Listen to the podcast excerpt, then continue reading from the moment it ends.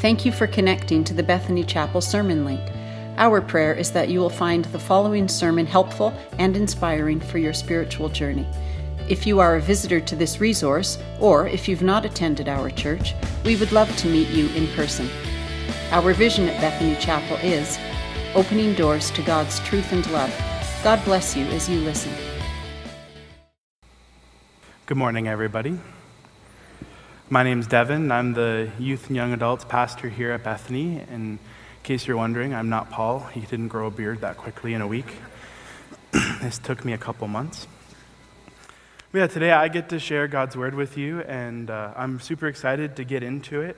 But I'm also a little nervous. Now, it's not because I can finally see the lower half of your faces, but because the topic that we're talking about is actually a, a fairly challenging one. And it's weird because I picked it myself, so I should have just picked an easier one. But we're going to be talking about trials, in case you couldn't tell by the title. Um, before we dig into our scripture, though, I wanted to share a couple of stories of people that have gone through trials, one being myself. But first, we're going to talk about what this article calls the greatest American president. So you can start guessing who that might be as I read on. So it says, When he was seven years of age, his family was forced out of their home and he went to work. When he was nine, his mother died. He lost his job as a store clerk when he was 20. He wanted to go to law school, but he didn't have the education.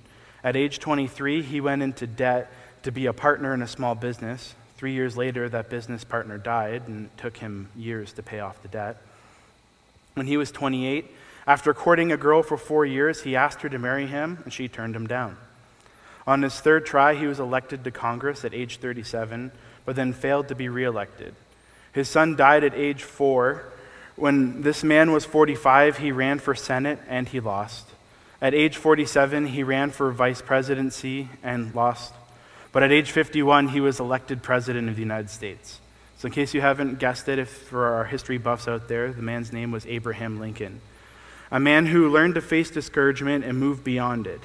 Did you know that it was Abraham Lincoln who, in the midst of the Civil War in, the, in 1863, established the annual celebration of Thanksgiving? Lincoln had learned how important it is to stop and thank God in the midst of great difficulties. And that man faced a lot of difficult things in his life, and he seemed to have a very strong perspective when it came to facing trials. And before we look at our passage, I also want to share a trial that I went through a few years ago. Um, a few years ago, I was a much bigger guy than I am now, and I had been big for most of my life and still remain a little big. I got to cut a, a, couple cheeseburgers, but that's okay. We're working on it.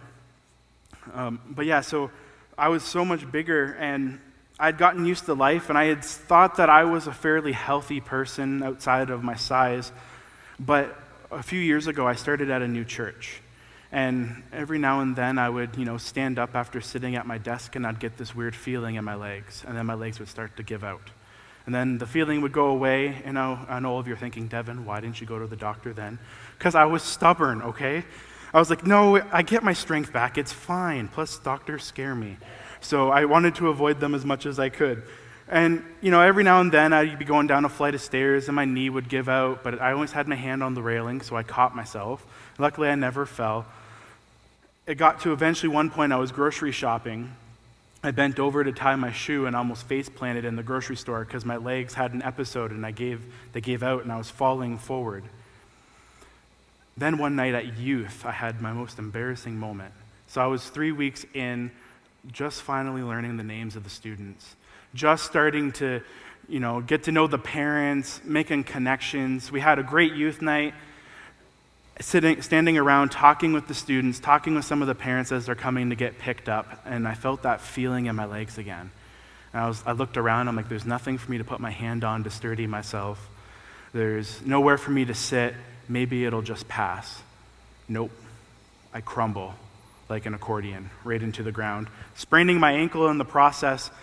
And I'm sitting there on the ground processing. I was standing a second ago. Now I'm down here, and I'm like, I need to stand up because I feel embarrassed. So I push myself up. My ankle is throbbing in pain, and I'm just like, ah, it's fine. pretending like nothing happened. I just said I tripped while standing because I'm coordinated enough to do that.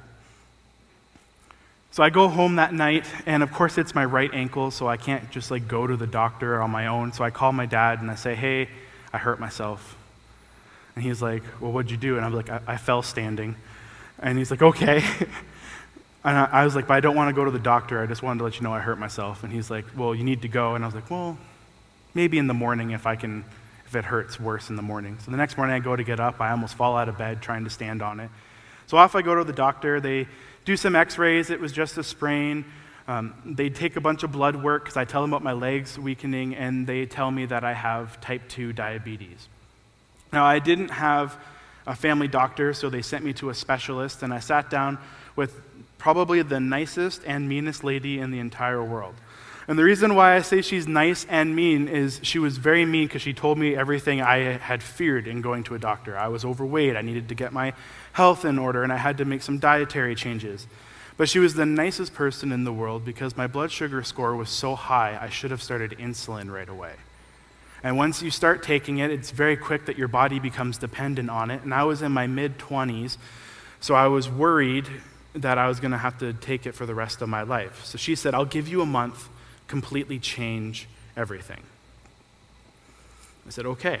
So she gives me pamphlets and information, and I'm reading up on all this stuff. And sitting at home, I took the day off of work because I still really couldn't walk. After reading through the pamphlets, I was like, I'll do some youth ministry stuff to lighten up my mood. So I open up my laptop and I start typing away, working on the next lesson, and my phone starts to ring. I had just started at this church three weeks before, so I didn't recognize the number, but I thought to myself, hmm, maybe it's something to do with an address change. Maybe someone's called me and they're going to give me a million dollars. I mean, you never know when your phone rings. You can always hope. So I answer the phone, and sure enough, it's a scam caller. Now, I was way more naive back then than I am now. I still fall for the odd gullible joke. If you ask me to look at the ceiling, I just might. But Back then, my mind was wrapped around all of this news that I'd had just hours before from the doctor asking me to change everything. And they just said everything just right. Because these scam callers are good at what they do. That's why that's their profession.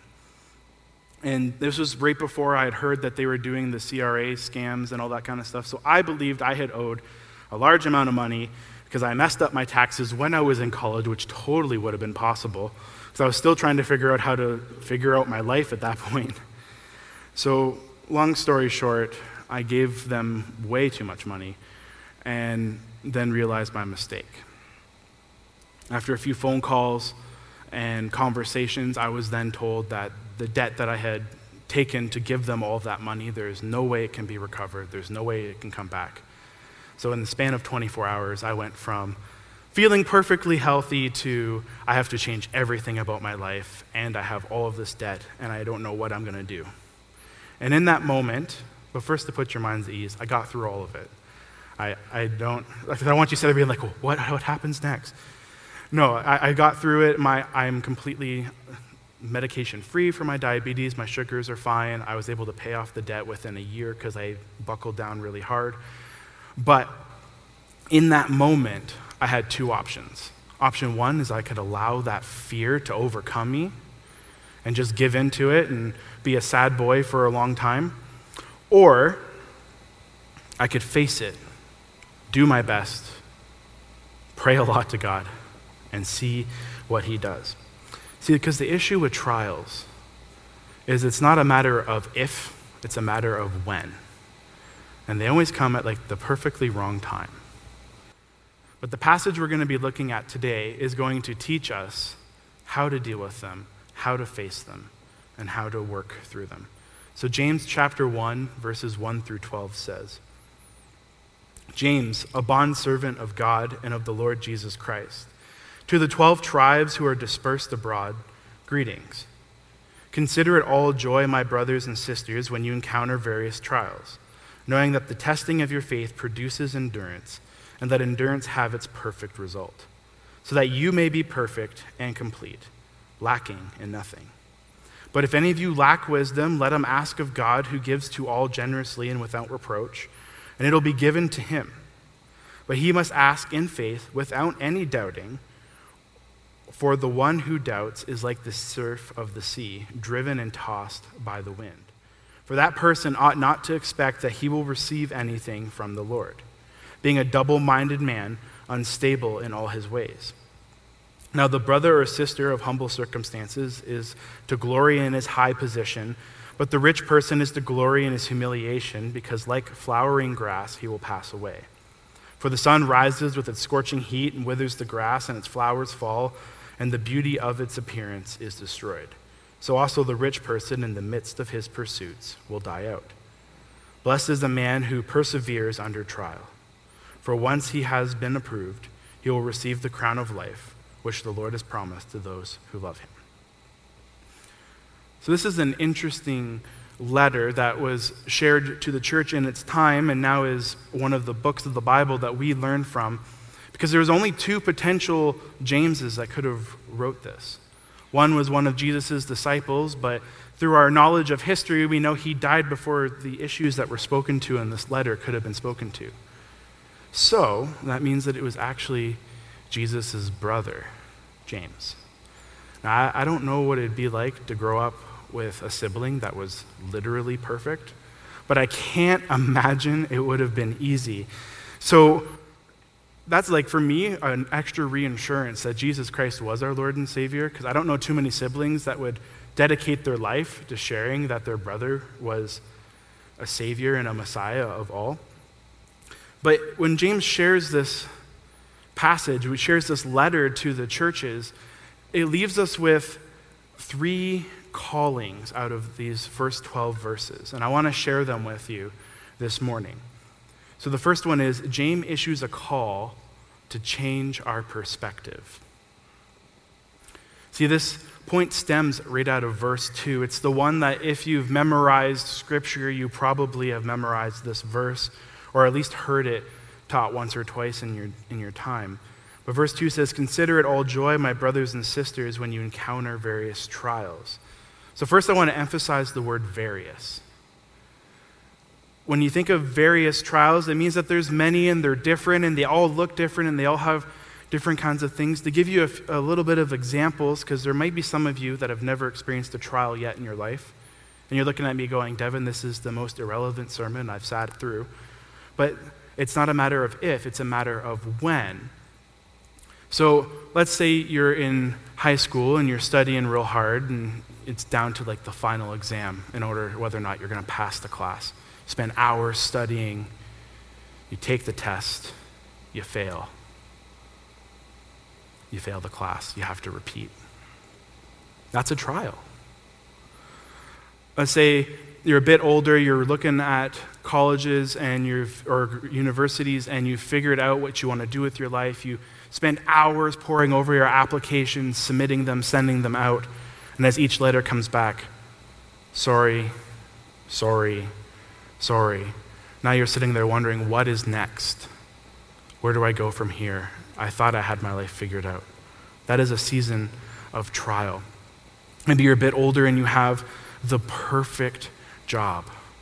It's Friday, it's 4:50 p.m. You're just about to clock out for the weekend. Your boss knocks on the door. Hey, we had to make some cuts. Don't bother coming back on Monday. That's a trial. Maybe you went to see a doctor and you get a phone call, and then the doctor says, We have bad news. That's a trial. These trials come in all different stages, all different aspects of our lives. That's why when James says, When you face various trials. And he has two responses that we are to give to them. The first one, to help shift our perspective, is pure joy. We need to respond with pure joy.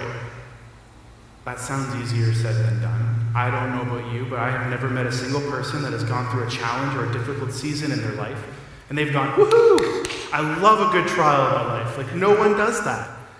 And if you do, I want to meet you because I want to know how you find that happiness each and every single day. It's a challenge to, to respond in a season where things start to go wrong with excitement, with joy, with that like energy to push through and move on.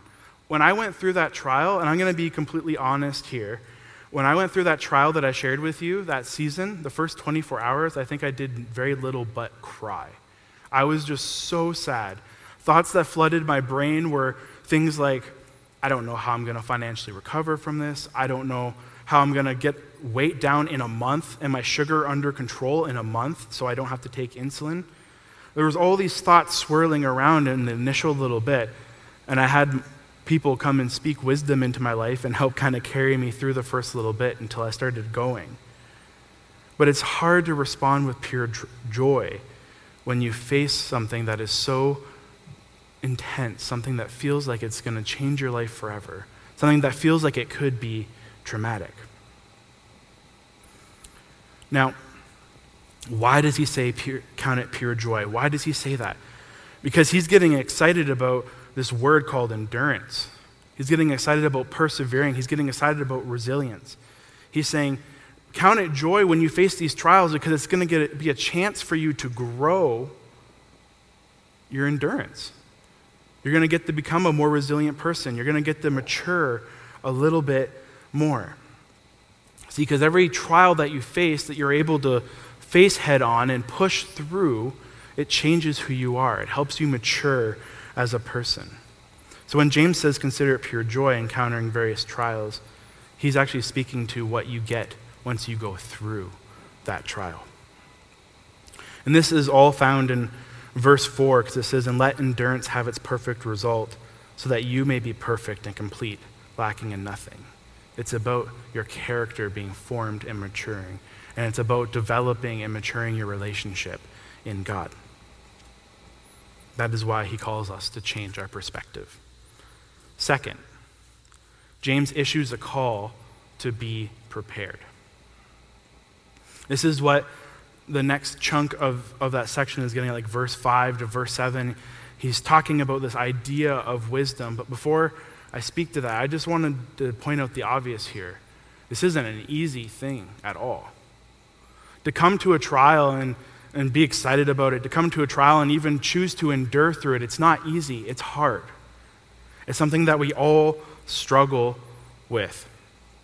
And James isn't saying this being like, oh, and just come and face the trials and just be endure through it and be happy about it because these are easy peasy things. Like the trials that the church faced early on was difficult. They were facing a whole different culture that they had to go against.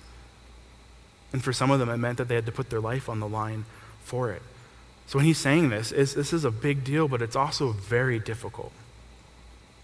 But the reason why he can have this perspective is because he is someone that seeks out this wisdom that God can give us.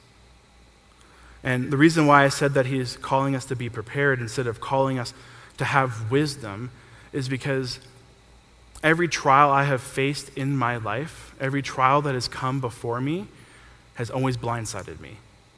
I have never in my entire life had my phone vibrate and it's a text from a random number and it just says, hey, just two weeks' time, to have a big trial.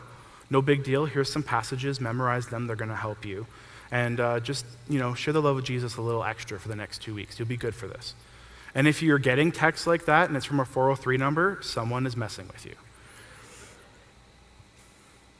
We don't get the warnings. The trials just come out of nowhere. So James urges us to be prepared to be living our life in a way where we're digging in and soaking in God's wisdom each and every single day. So that way, when we do get blindsided by the trials, we'll have something to, to fall back on. We'll have something in the back of our heads that comes forward. Whenever you go through a season, if you've memorized scripture, that's usually the first thing you're going to remember when things get difficult, is that passage that you memorized. Even if you memorized it as a kid in Sunday school, it still just like floods back to your brain you're like, oh, yeah, okay, so God's here with me. Soaking yourself in God's wisdom, allowing Him to help you grow and to move forward in your life, and deepening and enriching your relationship with Him will set you up all the more for trials. But there is a catch. Now, James talks about in verse 6 and 7 about faith and how faith plays a pivotal role in it. And he talks about a man that kind of comes in it half-minded. So he like he half believes the truths that he's reading. He half believes the wisdom. and says that he is like the, waves. He's just getting blown left and right this, with the wind. That's not how we're supposed to respond when we seek out this wisdom. When we read truth about God, We need to believe wholeheartedly that His truth is what it says it is. It is true. That that wisdom that is shared about how He's going to work in our lives is true, and it's going to become a part of your life. It's going to become something that you live out each and every single day. So we need to be prepared. We need to be seeking out His wisdom, and that is why James calls us to do that. And third, James issues a call to look for the blessing. This is found in the very last verse that I read, verse 12. It says, Blessed is a man who perseveres under trial. For once he has been approved, he'll receive the crown of life, which the Lord has promised to those who love him. So there's a lot going on here. But James proclaims that this person is blessed. Anyone that perseveres through a trial, you are actually blessed because of it. So when I say look for the blessing, it's, a, it's about looking for that end result. It's about looking for what happens, how you change, how you grow, how you mature when you come out of the trial, when you get through it. Now, in this verse, he talks about this crown of life. And crowns were used as symbols back then, and to some degree, they're still used as symbols today. But as I was doing my research on this, it gave some examples of what people would have received a crown for. So it said that if you were to win a battle or an athletic event, you would actually really receive a crown that was either bay or olive, and you'd wear that, and it would be a symbol to show that you had, you know, done great in a battle or finished in an athletic event and got first place.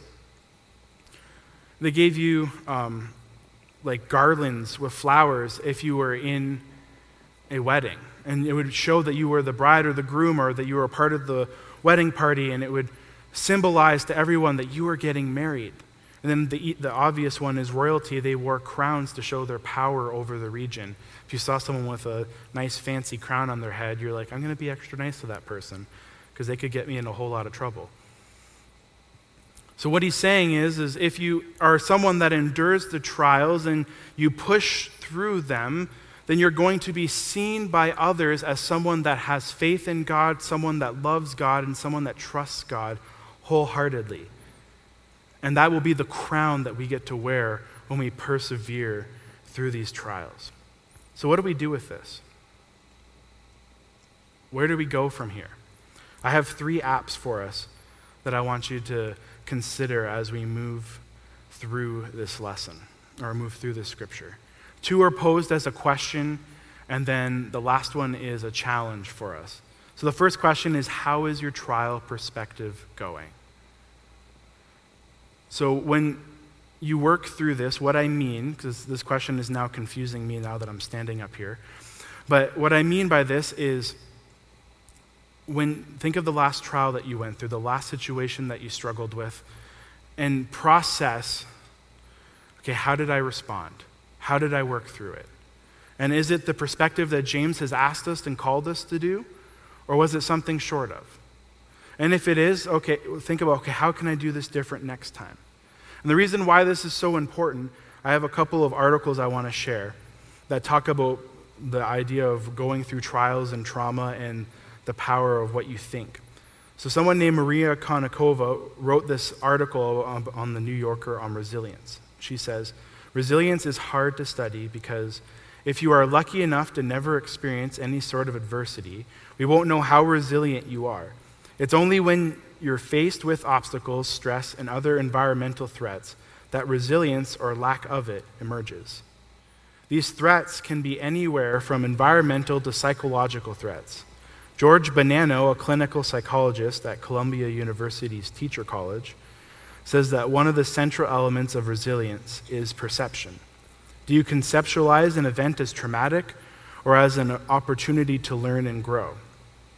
Bonanno has coined the term potentially traumatic event because he believes every frightening event has the potential to be traumatic or not to the person experiencing it. Konnikova explains that living through adversity, be it endemic to your environment or an acute negative event, doesn't guarantee that you'll suffer going forward. What matters is whether the adversity becomes traumatizing. As she says, frame adversity as a challenge and you become more flexible and able to deal with it, move on, learn from it, and grow. Seems very similar to what James was writing about how we need to persevere through these trials. And the second article says, It's hard to find meaning in the midst of tra- tragedy. But in her book, The How of Happiness, researcher Sonja Lyubomirsky shows that people who find some kind of benefit from trauma and tragedy live longer and find more happiness than those who don't see any benefit in their trials. She gives the following example. In one study, researchers interviewed men who had had heart attacks between the ages of 30 and 60. Those who perceived benefit in the event seven weeks after it happened, for example, believing that they had grown and matured as a result, or revalued their home life, or resolved to create a less hectic schedule for themselves, were less likely to have reoccurrences and more likely to be healthy eight years later. But in contrast, those who blamed their heart attacks on other people or on their own emotions, example, having been too stressed, now are in poorer health.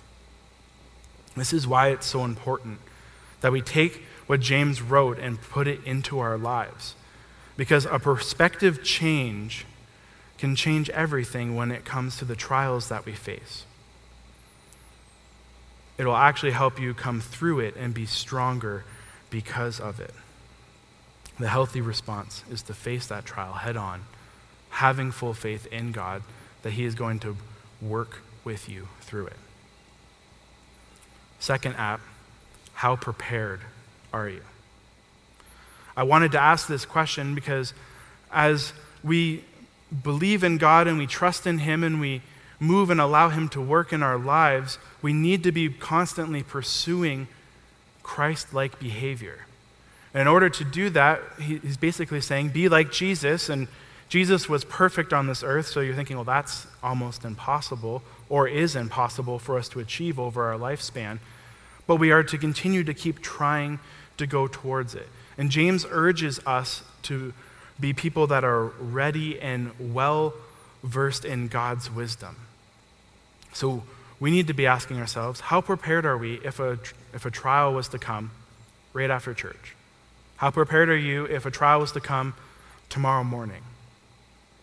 Would you be ready to face it head on, or would you be afraid? Would you, would you be lacking in some of the wisdom that God has for us? If, if you're like me, then you'll be like, well, I'm, I'm still lacking a bit. Then ask yourself, what do I need to do to get God's wisdom more in my life? You know, maybe you need to read your Bible more. Maybe you need to listen to podcasts or implement something to like deepen and enrich your knowledge in Scripture because Sunday morning just never is enough to learn and grow. And then, after you know the things that you need to do to deepen and be more prepared for these trials, start doing it one thing at a time. So, if you're like, I need to read my Bible more, but you know, you sit down and you try and read and it's hard to focus and your phone's vibrating, then get the YouVersion app on your phone. Do a Bible plan through there or just turn notifications on. They'll send you a verse every day. When you get that, when you get that buzz, read the verse, think on it, pray on it, reflect on it. And just keep doing it one step at a time so you can deepen your relationship with God. And our third app, which is the challenge for us today, is support others through trials. Now, this isn't directly in the text, but it is there indirectly. Because as you grow and deepen your relationship with God, you're going to realize that the relationship that you have with others does infect the relationship you you have with God. So, going through a trial is a very challenging thing, and it's not fun, but it's even more challenging and harder to go through when you do it alone. When I think back to that trial that I went through, if it wasn't for you know, the friends that helped me gather my thoughts as I was filling out the police report for the scam, if it wasn't for the people that texted me and encouraged me when I wanted to get pizza instead of eating a salad, all those people came alongside me and they helped me through that season. They helped me achieve my goals and they helped me overcome that trial. It was the friends that helped me sit down and figure out a budget so I could pay back the debt. as believers in Christ, we need to be the people that call someone the second we know they're going through a trial. Sending them a text, showing up with a meal, asking them if they need help, asking if you can watch their kids. Whatever it is that they need, we should be showing that love to others first and foremost in everything that we do. So we need to be supporting others through the trials. And I've seen as you support others, when you go through a season, they come alongside you and support you as well. And it's this beautiful imagery of God's love. So let's have that perspective. Let's shift it. When the trial comes, let's get excited. Let's endure. Let's push through it. Let's soak in God's wisdom and allow it to work in us, transform us, shape us, and mold us. And let's be there for others as they are in a time of trial. Let's pray. Dear Heavenly Father, we thank you that you love us so deeply and you care for us so much. God, we pray today that you would help us in times of trial, that you may bring wisdom to our lives, that you may work in us, that you may change us, that you may shape us, you may mold us, you may help us become more Christ like. God, we need you each and every single day. And I pray that as we trust in you, we look to you, our faith would deepen. And when trials come, we would be ready for them. Pray this in your great and heavenly name. Amen. Thanks for listening to this sermon. We hope you found it connected you to the God of truth and love, who we worship and serve at Bethany Chapel.